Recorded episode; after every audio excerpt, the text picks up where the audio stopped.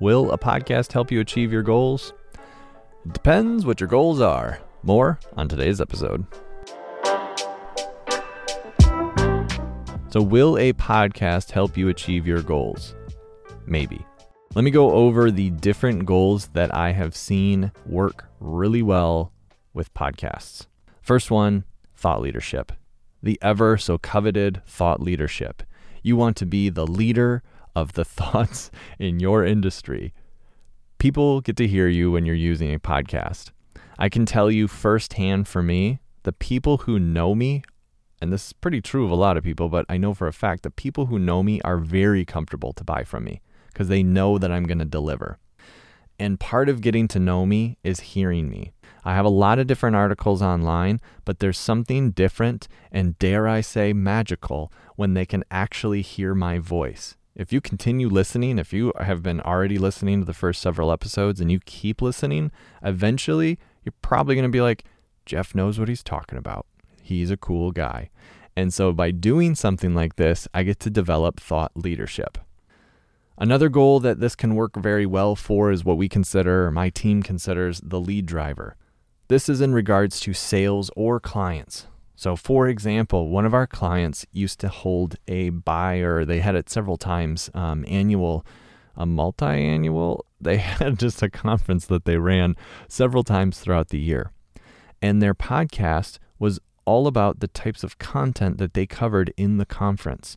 And because this this podcast was giving more or less a sneak peek at the material that they would be covering and began to generate interest in that way, they were able to drive direct sales to the conference straight out of the podcast. Another goal is for people who want to network.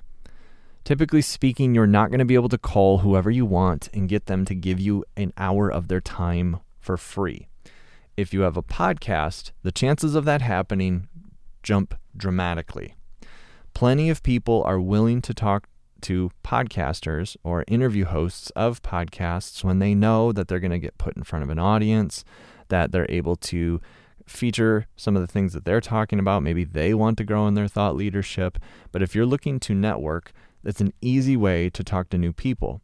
I'll also iterate that it is a great way to improve existing relationships. So, if you, for example, wanted to get to know your clients and their stories, start a show that features your clients and then they can tell their stories. Another goal that works is if you want to teach or to educate. We might be talking about educating your prospects, your clients, or your teams, and being able to teach via a podcast works really, really well. Another goal is if you want to broadly spread a message, if you're trying to get something out there to a lot of people. Another one of our clients that we're working with, we have been doing an ongoing show around the threat of nuclear issues.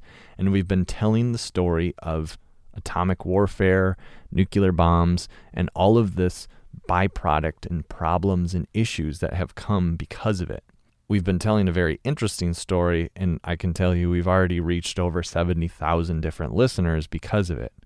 The final one that I want to talk about is monetization.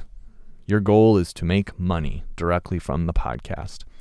Now, this is not what I normally like to recommend to people. There are ways to indirectly make money from the podcast. Straight monetization is not my favorite thing to do. However, it is possible. It takes a lot of work and definitely some talent, but it is something that you can do.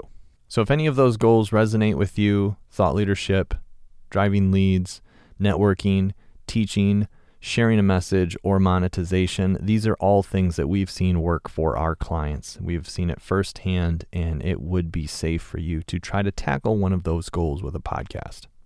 On the next episode, we're going to dive into the question Who is the target audience for my podcast? being able to define who that person is and thus make a better show. Thank you for listening, and for more tips like these, make sure to keep tuning in and learn one bite at a time.